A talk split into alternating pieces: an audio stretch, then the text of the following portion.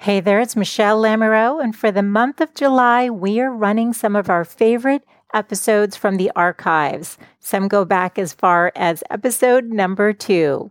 We hope that you enjoy these as we work on season seven of the Good Life Coach podcast, where we'll be bringing you all new content and amazing guests. If you'd like to access the show notes for any of the episodes that you tune into, you can find those over at thegoodlifecoach.com. And while you're there, head on over to the podcast page where you can actually search podcasts by category so that you are getting the content that is most relevant to you. Okay, friends, so I hope you enjoy the replays from the archives and look forward to reconnecting with you very soon with all new shows. So here we go. Welcome to the Good Life Coach podcast. I am your host, Michelle Lamoureux. The intention of this show is to awaken you to your fullest potential. Join me each week for inspiring interviews to elevate an area of your life, as well as interviews with women entrepreneurs who are creating success on their own terms. Each episode provides actionable tips to guide you to design a life you love. Hi there, this is Michelle. Welcome back to another episode of the Good Life Coach podcast. I am so thrilled you are here today, and I just want to wish you a happy new year. My hope is that 2019 is your best year yet. And my intention is to bring you really great guests that are going to help up level an area of your life. And one way that I thought would be a great way to kick off the new year is with a certified professional organizer. But before I introduce you to today's guests, let me ask you a few questions. Is there clutter in your home, either throughout or in just particular rooms? Maybe there's that one room or closet that the door's always shut because you just keep adding more things in there because you don't have any other place to put them and you don't have the time to think about where they belong or whether you need them anymore. Maybe you or your partner is always running late because your closet is a mess and it's hard to get dressed in the morning. Or maybe one of you is also just always losing things or misplacing them and can never find them. Or perhaps you're like me and it's paper that is weighing you down and you need a system in place. Well, today's guest, Kathy Vines, is the CEO of Clever Girl Organizing and also the author of the Clever Girl's Guide to Living with Less, break free from your stuff, even when your head and heart get in the way. I know how important it is to have a decluttered, peaceful living space. And that's my hope for any of you who are struggling with clutter to give you some more information and tools and tips to help get you on your way to a decluttered, beautiful home. So, on that note, let's meet Kathy Vines.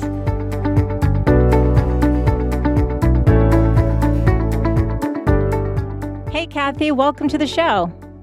Thank you so much, Michelle. Thanks for having me. Oh, I'm so thrilled to be having this conversation because lack of organization is not just a matter of clutter, it's about psychology and emotions. And, you know, before we get into the how to's of how somebody could help themselves get more organized. I'm wondering if we could get into your story, Kathy, because I understand that you were not a naturally organized person and you also had a very successful career in HR. So I'm curious how you got started.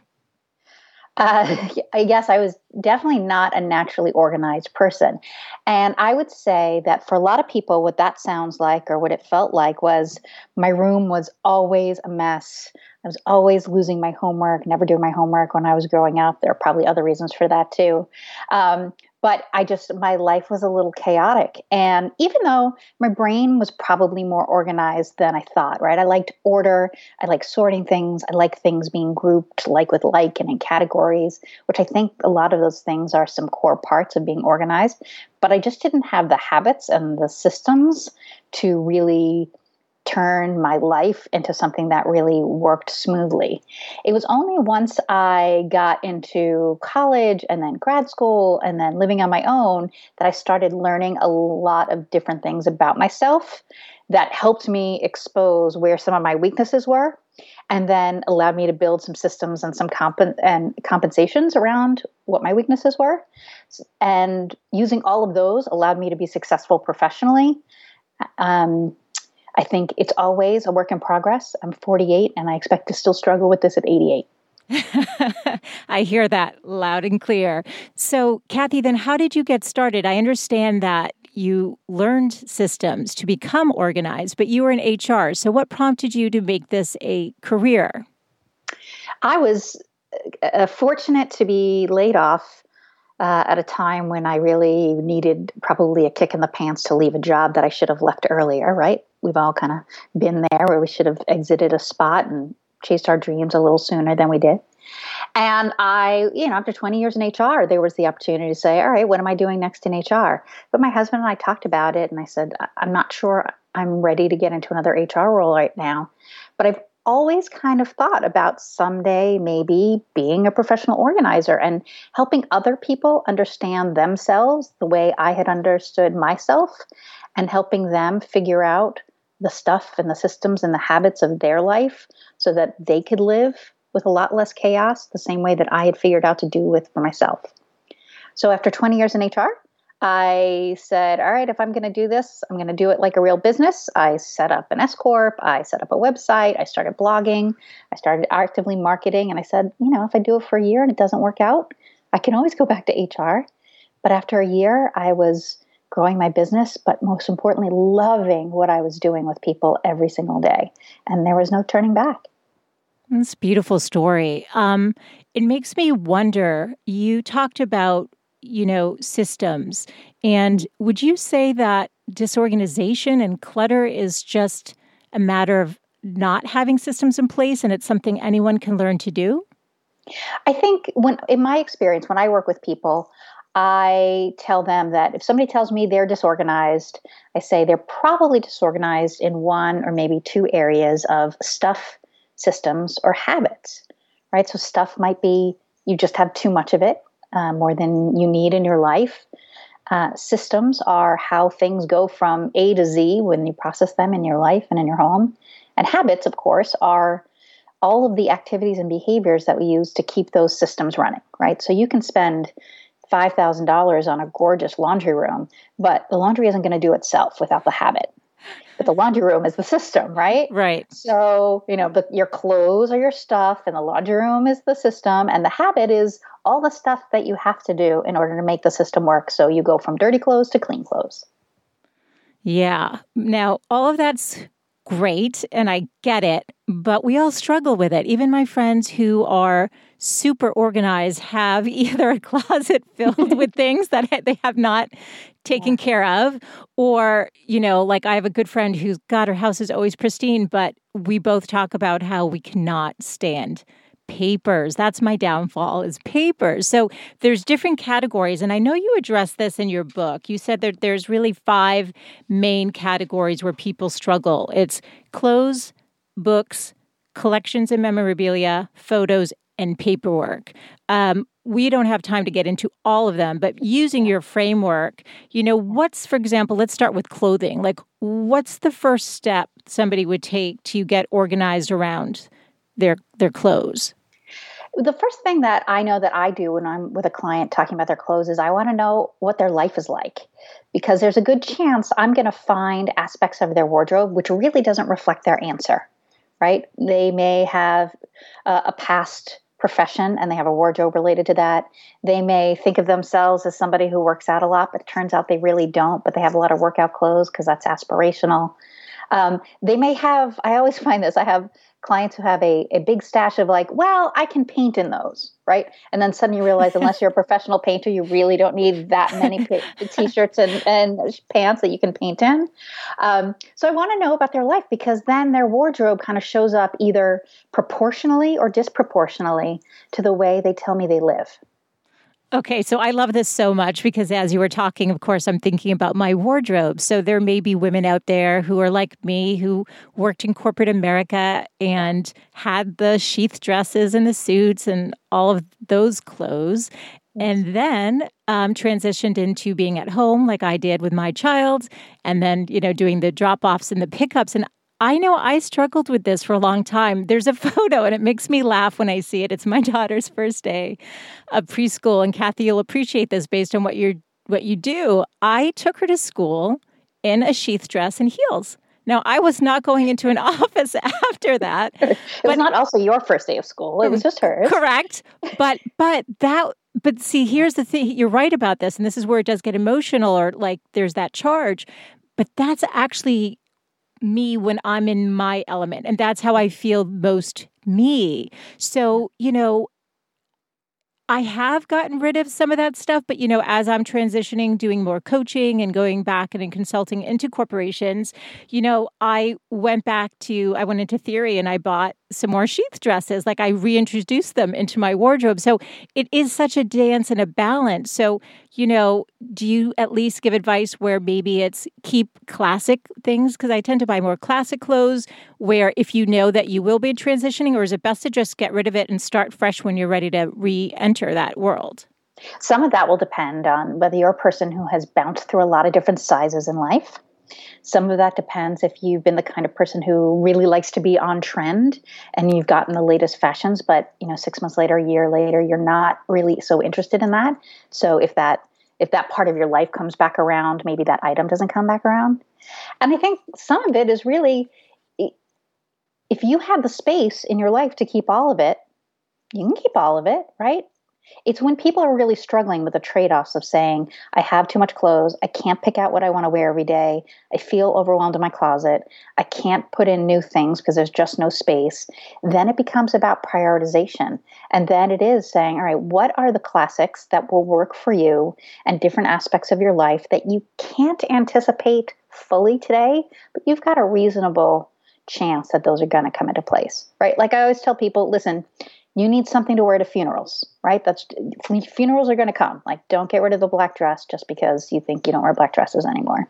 And helping people think through, all right, what is an occasion where you might wear this particular dress again? What is an occasion where those boots are going to be the ones that you're going to wear again? And helping them imagine a future. And by the way, is there another option if that event comes around? Do you have something else in your closet that is going to work for you if you let, let go of this item today? Yeah, that's all so good because as you're talking, I'm thinking about, you know, what I've kept and what I've let go. I'm really, I would say, I'm pretty good about decluttering as I go, but, um, you know, I do it more seasonally and yeah. I find that that's helpful to me, but there's still always too many things.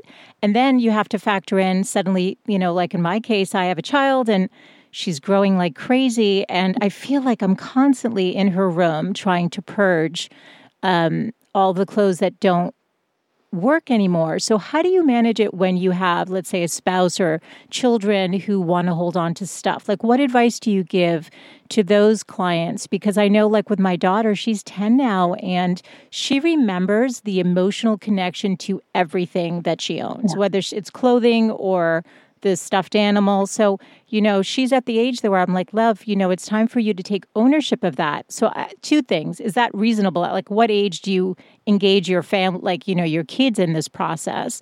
And how do you manage the emotional piece, whether it's for yourself or your loved ones? Yeah, I think you can start working at really young ages to start with the habits that are related to being organized, even if they aren't the habits related to letting things go right? The children in the first five years of their life are just in constant receiving mode, right? Their gifts and holidays and Halloween and birthday parties and everything is just everything keeps coming in and coming in, coming in. No wonder once they get to a little older and you're like, all right, guys, it's time to let things go. They're like, wait a minute, what? No, I get stuff. I don't give stuff. And so for some kids, it's a real shift. But getting them involved in the process around what does it mean to have an organized room, to be able to find what it is you're looking for when you need it, to have mornings that aren't stressful because you can't find the thing you loved and really hope to wear today.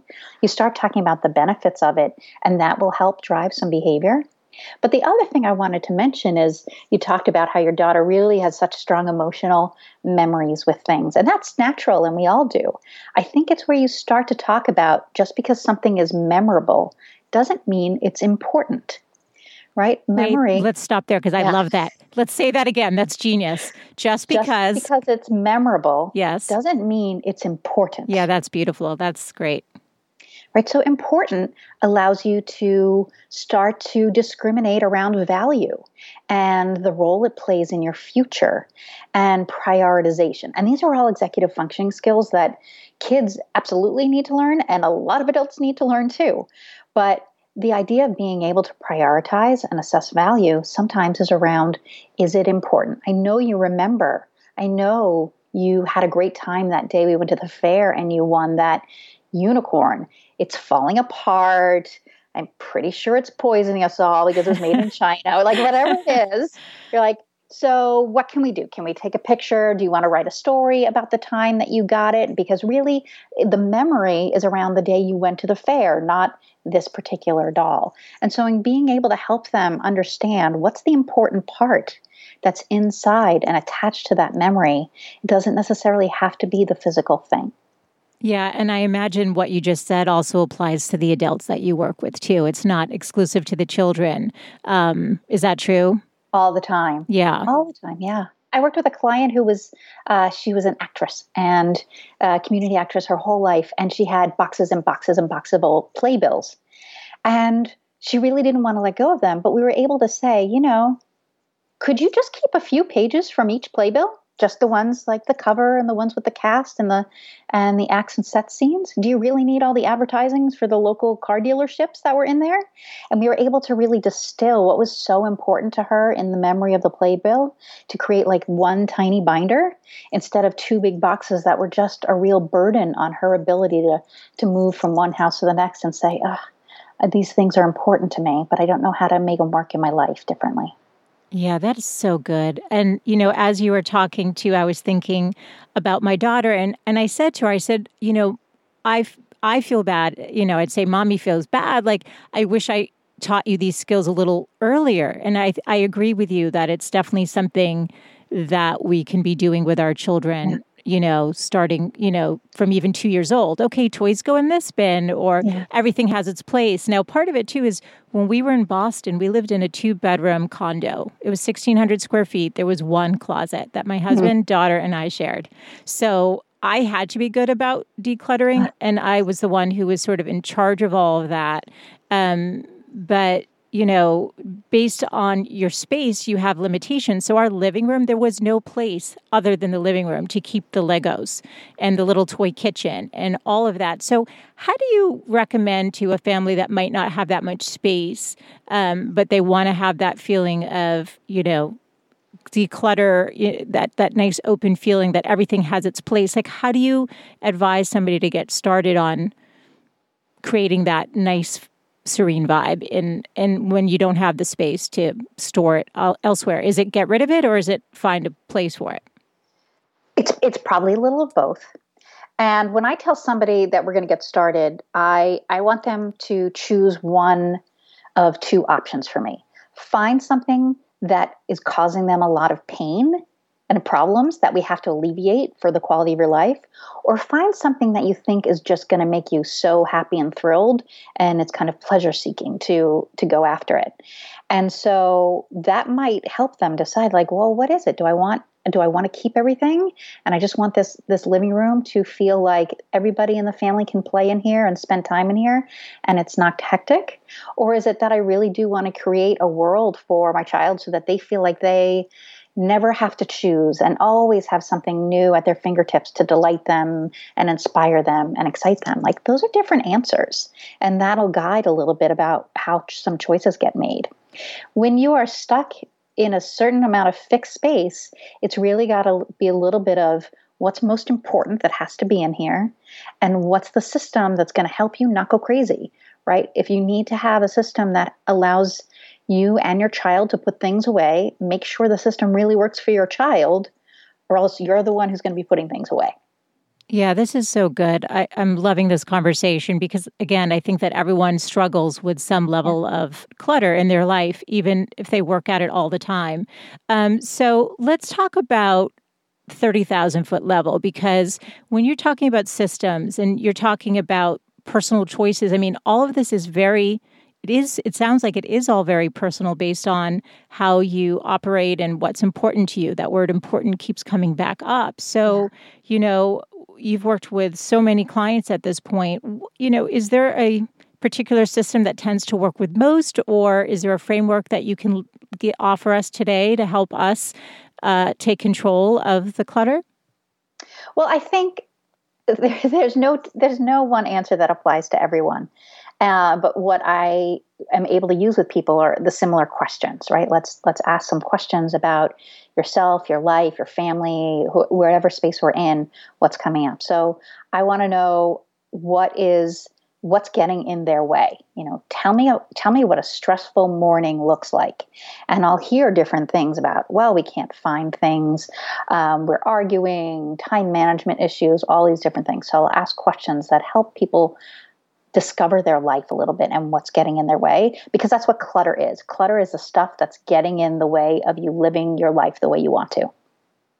Okay, this is so good. Would it help to do like a real world example with my life? I'm just wondering, you know, yeah, versus making let's it, it. Let's do it. Okay, let's do it. Because no, I think it might be and I and I know that my situation's not unique to, you know, just sure. us. So it might be helpful to make it more, a little bit more tangible. Um, okay, so you know, my husband and I always say, everyone knows clean as you go. This is what we try to tell my daughter.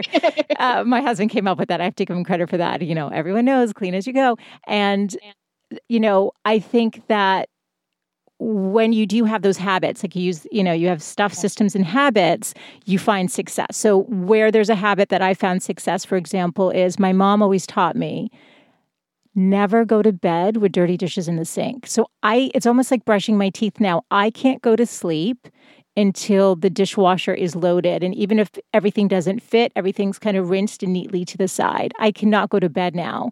Um, and it's so nice because I wake up to a neat kitchen. I just, it's never going to happen then. But that wasn't always the case. So I created that habit.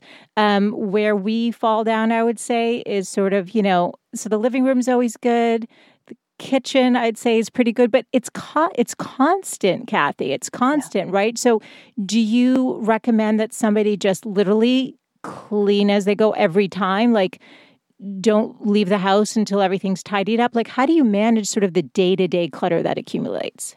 So i think uh, in a kitchen is a great example of kind of talking about so what's going on in the kitchen right?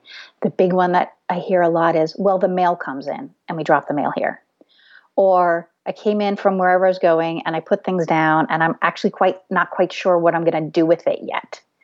Or well, yeah, I use this today, but I might use it again tomorrow, so I don't really want to put it put it back because that's just a pain. Why would I do that? It'll just be easier tomorrow.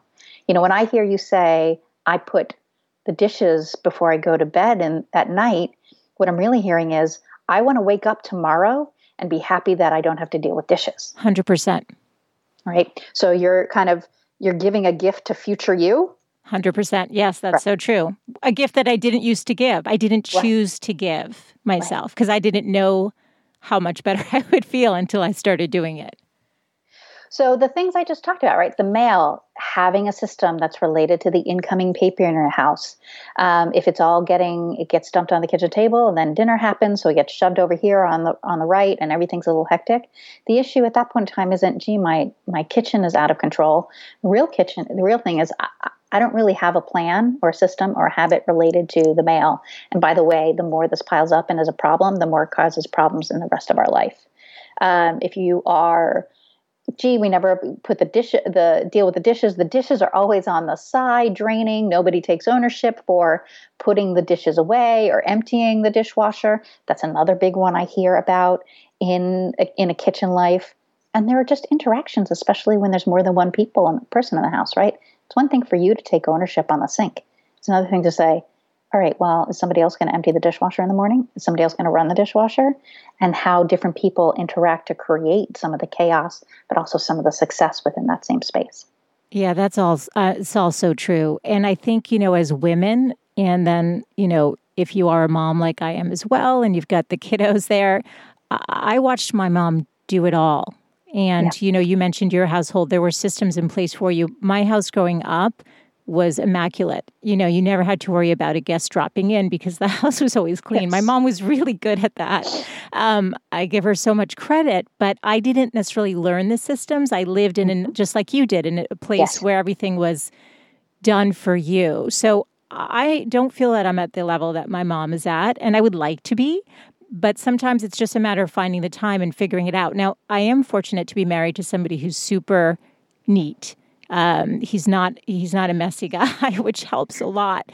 But I would imagine that if you have a partner um, who is messy, whether it's you that's the one that you know leaves stuff everywhere or your kids, it can get really stressful. So, what are some of the challenges that you see when you're not aligned with the other members in your household? And you know, how do you get them to come up with a system that's going to work for them? I mean, that might be too big of a question, but let me know. It, it is a big question, but I'll talk about a couple aspects. So I call these mixed marriages, right? Where you both definitely have very different views of what the home should look like and what is the work that's involved with getting it there. So what what has to happen is a conversation, a common ground conversation about not only what is important, but more importantly, why is it important, right? You're not being set off by somebody else's behavior because there's, you know, a moral code to it. You're being set off by it because it's triggering something in you psychologically or emotionally, and you're left with dealing with that aftermath of dealing with those emotions and those thoughts. And so being able to come back and say, listen, I know that you don't think that dumping your book bag right there at the end of the day is a big deal for you. But you have to understand like that's right in front of where i have to do all of the cooking for for dinner. And i end up tripping over it. I end up having to move it. Like it would mean a lot to me if you would put it where it needs to go which is over here. But then the other part of it is also saying is there a reason why you're not putting it over there? Can you help me understand? Is there something about that other option that's not working for you? And really, we have to find a third answer that works for you and for me. And sometimes that empathy and even just trying to understand somebody else's perspective about how they got to bring that behavior into your world and your kind of view of what's going on, sometimes that really opens up a lot of answers. So somebody comes home and you know they leave the the their jacket on on a chair or on the doorknob, and you're like. Ah, the, it goes in the closet. Like, why don't you understand that the coat goes in the closet? And what they're thinking is, you know what? I wanted to drop it on the floor when I came in, but I didn't. And I wanted to put it on the kitchen table when I came in, but I knew that would be a pain for dinner. And I wanted to throw it over on that chair. But you know what? The doorknob solves the problem of it's not in the way of anything else. Yeah, I get it, it's not in the closet, but I don't know that the closet is getting me anything better than just having it on the doorknob. And you sit there, you're like, hmm, I'm not sure I can actually argue with that, right? It's on the doorknob. I don't like looking at it, but it's not causing me a problem.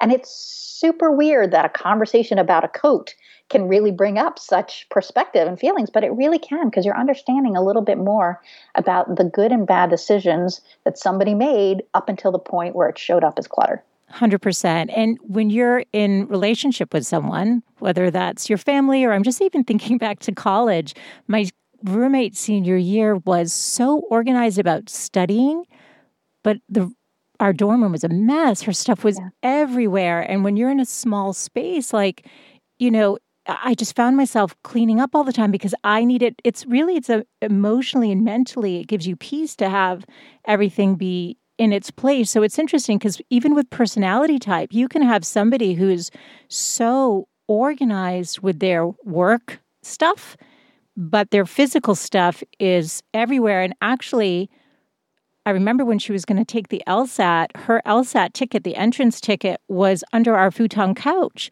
And I remember thinking, gosh, if I move this, she may lose it. So the day, the morning of, she was freaking out. She's like, I don't know where it is. I'm like, it's under the futon couch. And sure enough, it was. it was still there. I feel like I should get credit for her getting into law school because, but you know, but you know, on the on the flip side, you know, she was great about studying and being ahead of the game but uh, you know my personality type was more like the last minute. So i mean we all have our stuff and a balance. So you know within the framework that you had started with we got your stuff your systems and your habits. Let's break this down a little. So would you tell somebody okay if you've got an issue with clutter would you say let's go, you know, into the different buckets, you know, sort of how you had it with like the books, the memorabilia, the papers, and whatever, and create systems and then work on creating habits for that because you know it may be somebody's whole house like everything might just be a big mess. Or it may just be like i said those friends who have that one room where everything gets shoved in they want to take care of it they just don't have the time. So i think there's a there's a lot in there in that question that you just talked about and let me give you an example that might help. So sometimes stuff may not be you have too much of it it may be but it may not be it may be that it's in six different places in your house and as a result, you really don't know what you have, or you're losing things, or you're replacing things. Um, gosh, I thought I had this. Oh, gee, I can't find it. I guess I'll go. I'll go out and buy a new one. You know, wasting money, all of that. So it isn't so much the quantity stuff; it's that you don't have them together. So I would, if I hear something like that, or somebody start to ex, um, express a situation like that, say, "All right, let's go get it all and see what you really have." Now we have it all together, and now we can make some decisions about all right, are you still using this? Is this something you'll use in the future? Um, is gee, this is broken. Do you think do you think it's fixable? Do you plan on fixing it? Is it easier to just replace? And really helping them analyze kind of the quality and quantity of their stuff. And sometimes you do that and it's it's fine, really. It's really addressed what some of their issues are. Now, they may also be a system aspect to it, which is, yeah, I do have all this stuff, but I I can't have them all together because I just don't have the room. I don't have the right storage furniture. I don't have the right zone for it to live in in the same house. I do use some of it in here and I do use some of it over there. Now I'm hearing a systems answer. All right, how is the best way for us to store it? How do you want to access it? What's the best way for you to maintain it?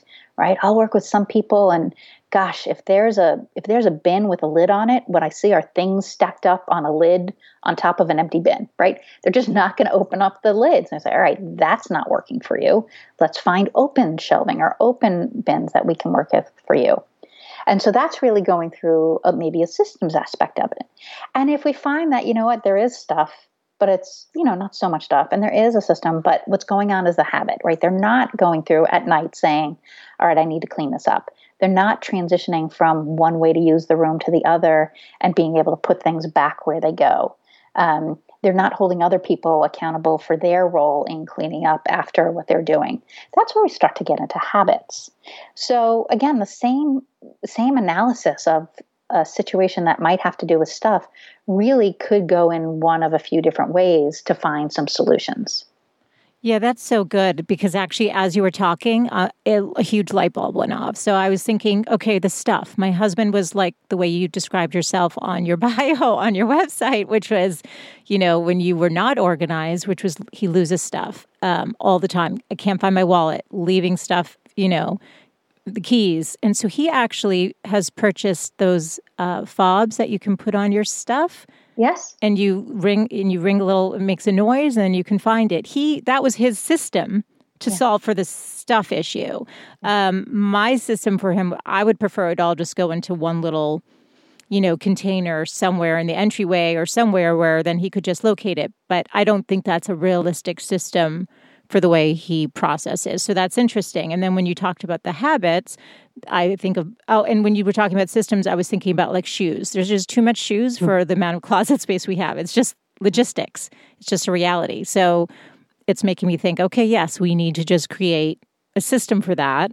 And then with the habits, I think of my daughter and not having, you know, developed them with her and kind of modeled my mom's way of just doing it all and realizing, okay, now it's time to create those habits so she can feel empowered and then she can also, you know, feel good about um, her room and that she's taking ownership of it. And actually, when she does organize, it's gorgeous. I mean, she's yeah. Eh, nobody's going to do it better than she is anyway. So um, that was great. I think you know if anyone you know for those people listening now, they're going to go, okay, get I get it. I, I get how to orient around that. Um, so let's talk about um, papers because I think that papers kind of take on their own energy with all of us and yeah. you know a drain of energy in many cases it's not that we're not capable of it but you know in our household it's stuff for my husband and and for me and then we moved three times since we um, came out to San Diego, and so I left a bunch of stuff in my parents' basement. God bless them, very kind of them to. Ha- I know I added to their clutter. I feel horrible about that. Um, but now my dad shipped me eight boxes, and they're sitting on a table in the garage. And the reason they're sitting there is twofold. I don't have the time to think about where the stuff is going to go. yeah. And I think just knowing that, you know, I'm going to need to find a place or then have to do the emotional work. I mean, there there's stuff in there from you know, my childhood and so, you know, so that's the more of the emotional ones and then there's there's the desk that has accumulated all the papers that need to be filed, but I don't have a system yet. So there goes stuff to system.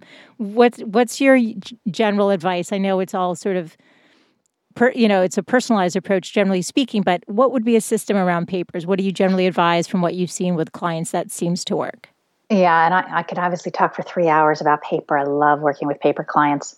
Um, the first thing that I tell people is they that you can describe your paper typically as being in one place in time, right? It's either paper from your past, paper from your present, or paper that's in your future. And some of that is paper that just hasn't come your way yet, but you know it's coming, right? The, the bill that hasn't arrived yet, the mail that hasn't arrived yet.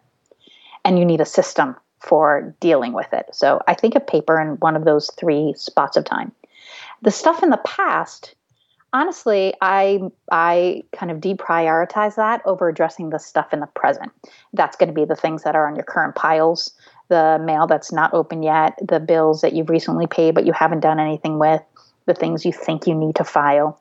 And I'll spend time with people saying, let's just go through all of this paper. And one of the things I ask people to think about when it comes to every single piece of paper is what is the action I think I need to take with this piece of paper?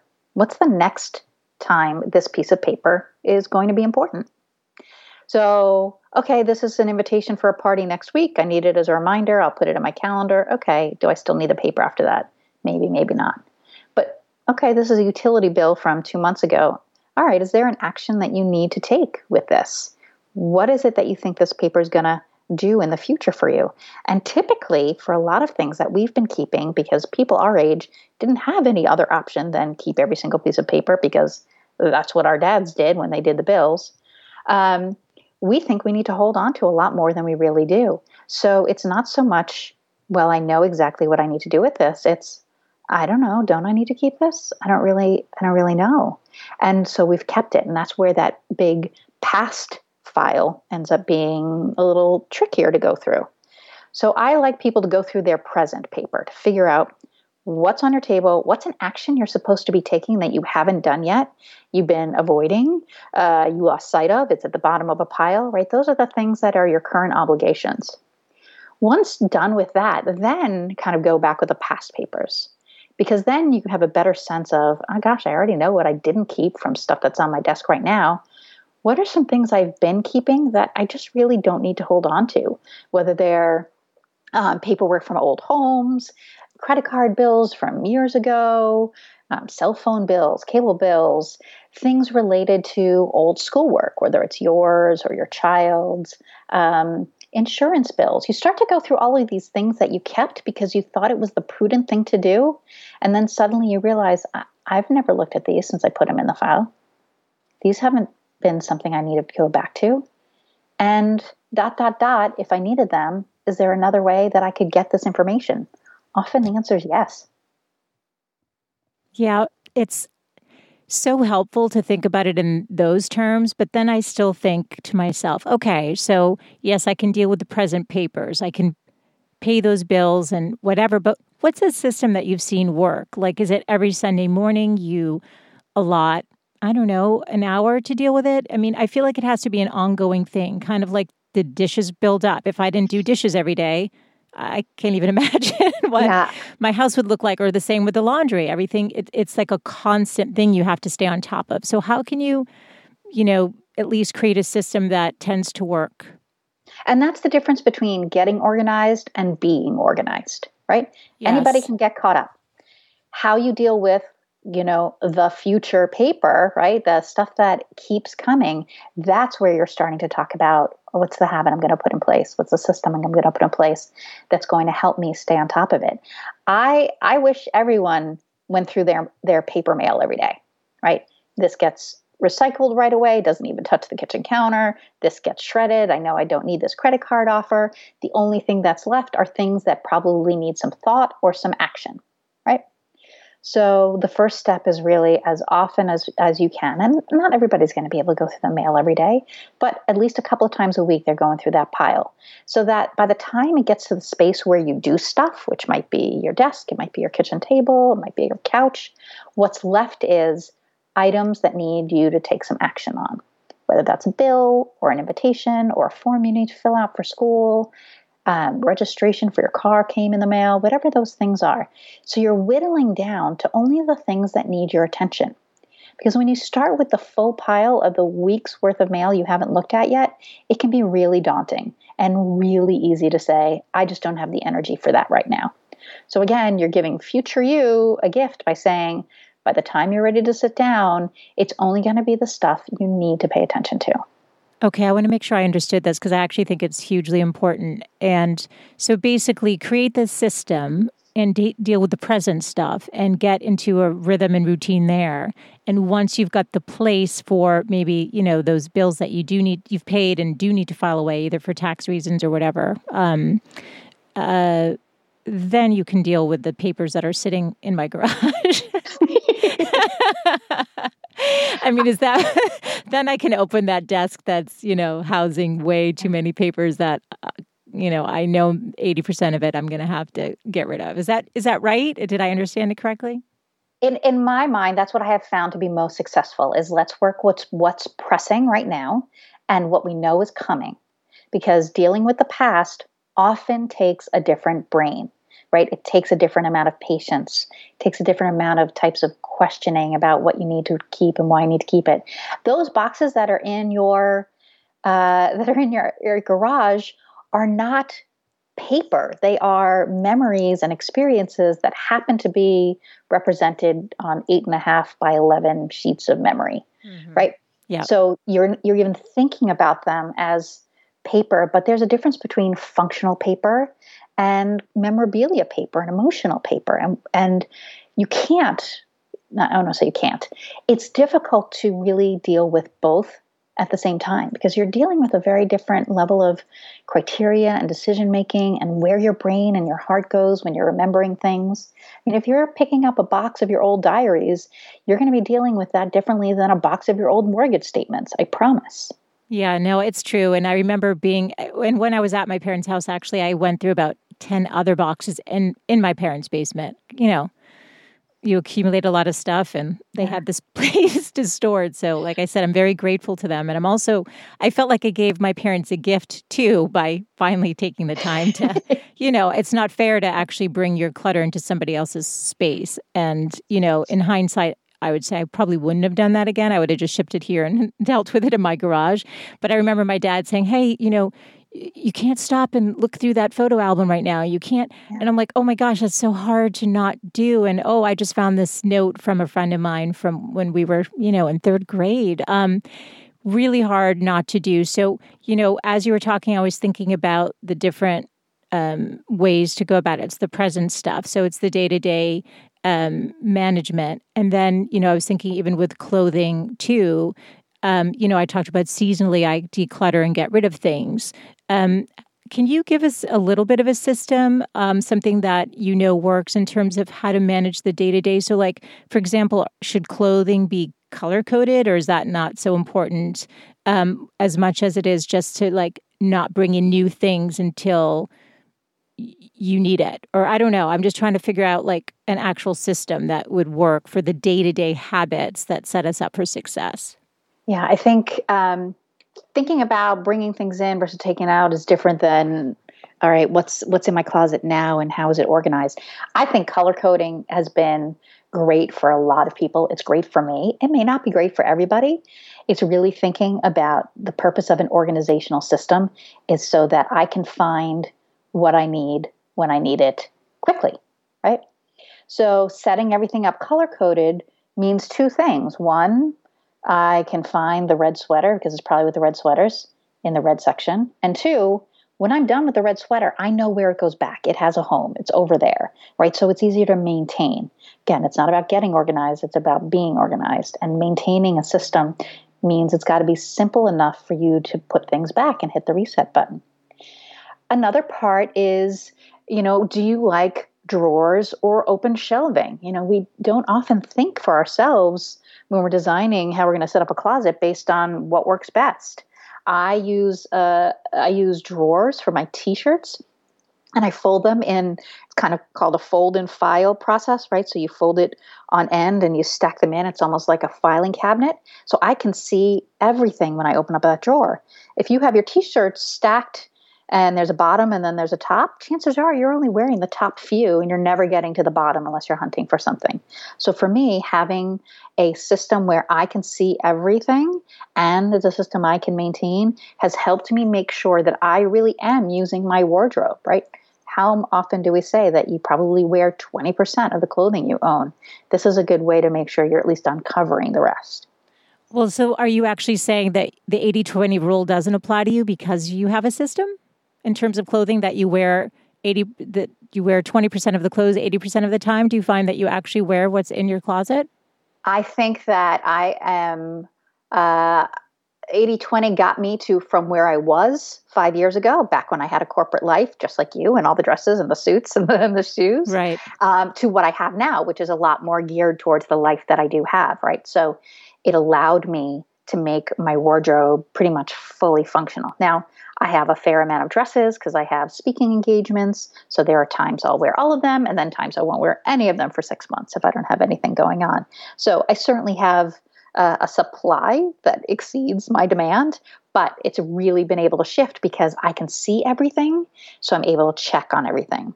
There's a there's a tip that people talk about every year is you know in January you turn all of your hangers in your closet around so that the open side is facing you. And then as you wear clothes during the course of the year, you put them back the right way.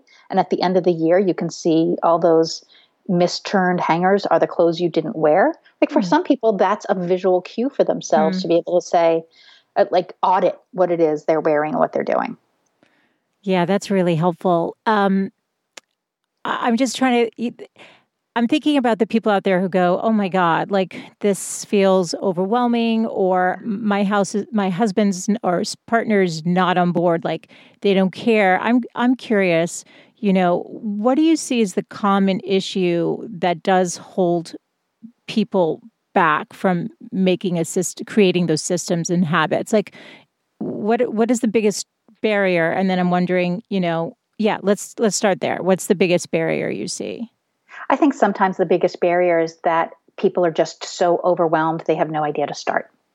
Okay. So let's so then what's let's give them like the baby steps. So what would be the best first place to start?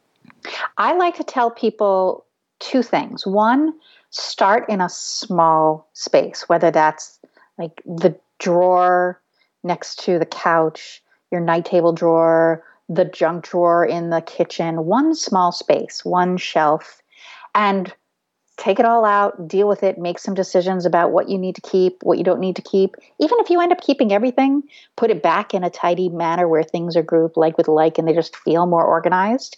That's going to be a good way to start breaking in what it would mean to take on a bigger space or the next drawer or the next shelf. The other thing I tell people is start with something unemotional, right? Hmm. Don't work with something that's don't don't work with the the photo albums, right? That's not a good place to start if you really are overwhelmed. Like adding more emotion to the situation isn't going to help. I do an organizing challenge every year that starts in January, and uh, when we do the decluttering years, we start in the kitchen with Tupperware, right? I want people to kind of get used to okay, we're doing this small category, and there are very few people who have an emotional attachment to their Tupperware, right? So it's a good way to say we're going to get some habits in, we're going to get some skills in, we're going to start doing some decision making. But, you know, pretty soon you are going to move on to something that might feel a little bit emotional or decisions might be a little tougher. Like now we're going through uh, things that you use in your dining room that you should be for entertaining and special occasions, but now you have to deal with the fact that, gosh, you know what? I registered for all this stuff and my family paid a lot of money to buy me china and crystal and silver, but I never use it. Right now, you're dealing with heavy emotional stuff, not just the fact that you've got an overwhelming hutch in your dining room. Yeah, that's really good. And you know, it's funny because so I have a book of inspirations, and inspiration number four E4 under simplicity is declutter your life, make room for what you desire. With the understanding that as you clear out the clutter, you literally open up an energetic abundance for new and good things to come into your life. I'm wondering, Kathy, can we talk about a success story where you've gone in and, you know, it just seemed like yeah, a really tough situation and the person's achieved, you know, this level now of not just being decluttered, but managing it on a day to day basis? I'll talk about one. Uh, it's a, a woman who she has a home office space as kind of a sunroom off of her living room. And there were things in that space that just kind of got dumped over the years, right? It was the easiest way to clean off the dining room table because, after all, mommy's office is right over there. Um, hide the Christmas presents. There's work stuff, there's stuff from old jobs, all sorts of different things. And it became a small space that was a collection of a variety of priorities, of old chapters in her life. And the one thing it wasn't doing was giving her a place to work. And that became something she really started to crave. And she knew she was avoiding this room and closing the door and just trying to ignore it. And most importantly, it made her feel really bad about herself. Made her feel like she wasn't capable of keeping up on the space. She just was, she didn't know how to start it. She didn't know how to finish it. She just knew how to walk away and feel shame around what that part of her home had become. We spent literally just one one day, right? 4 hours. Let's go through everything together. Do you need it? Why do you need it? Does it need to live in here? Should it live somewhere else? This is somebody else's. Oh, it was a gift. Okay, how do you feel about letting go of a gift? Just going through one thing after another. So that was kind of the excavation part. And then we went through to say, what does this room need to do for you now? What are the things that need to be set up in here to make sure it works for you? You hate that you have to turn the printer around to the left to be able to get the ink in. All right well that might not be something you deal with all the time but can we make that easier? Can we find small problems small aggravations that we can alleviate for you and just by able to going zone by zone and saying, right, what should the desk do for you? What should this organizer of paper do for you? Um, what what needs to be in this filing cabinet? Are this is the most important real estate for this item, or can this go somewhere else? Going through that whole space allowed her not only to, of course, reclaim her home office and use it the way she wants to do it, but also gave her so much more pride in being able to be in a space that she loved, that she felt she had control over, that she knew she could really regulate. Okay, what in the future? What am I letting come in here? This is really now my favorite space. How do I protect it? Um, and really been able to keep it up since since we worked together, and she's so proud of it. That's such a great story. And I think a lot of people are going to relate to that, you know, that closed door with all the stuff and, you know, they don't want to look at because it becomes an emotional drain. And then when you take ownership and take the steps, and, you know, right before we wrap up here, Kathy, I'm just thinking, you know, first of all, I just want to thank you because we're understanding that there's a psychological component, there's an emotional component, there's a logistical component, there's the stuff, the systems, the habits, and there is a framework and you just have to work through each area that you're having the challenge with and understand what's important. So I think you've done an amazing job helping us with all of that. I, am actually curious if somebody wants more help, I'm going to definitely link to your book, but I'm curious if you can recommend um, any others that maybe you were looking at when you got started, a favorite book on this topic? Yeah, I would say I've read a ton. Um, and probably the one that sticks out with me the most is by a woman named Julie Morgenstern. And her mm-hmm. book is mm-hmm. called Organizing from the Inside Out. And I think one of the reasons it really resonated with me is that idea that there is no one way for someone's life to be organized. You really have to figure out the individual way to apply it to yourself and make it work for you. Kathy, can you leave the women listening with your three best pieces of advice for organizing their life based on the work that you do? Sure. And, you know, I feel like I'm in the advice business sometimes, so it's hard to come up with just three, but I'll do my best. That's fair. Uh, no, that's fair. um, I think one I, I use with everybody, of course, is everything has to have a home, right? There's no way you can hit the reset button on a space or on your life unless everything has a home where they can run, be put back into. It's really been so key for me to conquer my own issues and help other people conquer theirs with their space. The second is sometimes when you're overwhelmed and you don't know where to start, the easiest thing to do is to think about the end and ask yourself, what does finished look like? Right? You might not be able to see how to get from here to there just yet, but if you're able to understand with any project what does finished look like, it can help you start to create a plan around getting there and helps you figure out what you want to maintain once you get there. And then I think another one is this one is a little bit about more about time management and productivity and some of those habits is notice and beware of how often you say the word later to yourself like oh i'll deal with that later. Oh i'll get to it later. Um, every t- it's it's really a trap right? Every time you tell yourself you're going to do something later you are making a choice for future you that isn't such a generous one. And catch yourself. Notice when you're doing it and think about all right am i doing am i saying i'm going to do it later just because right now it doesn't feel so great? Or is there a real reason? Because sometimes it's really easy to procrastinate because we give ourselves that out that later is definitely going to come. Those were so good. I, I can't thank you enough, Kathy. I mean, I think you shared so much wisdom today, and I am confident. Like, I'm excited now. I'm, I'm thinking about systems and where we've been stuck as a family that yeah. we can be putting into place. And I'm, I actually feel more like excited about diving in and and my goal is for 2019 to really to have it be the way my mom had our home growing up. That's ah. that's that is my future self is to be into that beautiful place. Kathy i'm sure people are going to be curious about getting access to your information to your book. Where can people learn more about you and what you do Sure. Uh, clevergirlorganizing.com is my website, and you'll learn about me, my in person organizing, my virtual organizing, so I can work with people all over the world through their screen. And they can find me on Facebook at Clever Girl Organizing, Instagram, Clever Girl Organizing, and Twitter at CleverGirlOrg. Kathy, thank you so much for your time. I know that I'm going to be in touch with you on those papers. I feel like, you know, and I'd say this to anyone out there take on what you can and yeah. if you need the help, seek it out because you deserve to live in a space that feels good to you. So, thank you so much, Kathy. I appreciate your time today and look forward to following you on all the your social media. Thank you so much. Thanks so much for tuning in today. I hope you gained some new information or inspiration for your life. That is that the essence of this show is to really wake up to what's possible for you, to reclaim your beautiful voice, and to really learn to love and prioritize yourself. So, if you gained any value from any of the conversations you've tuned into, Make sure to subscribe on your favorite podcast player. You can do that right now on your phone.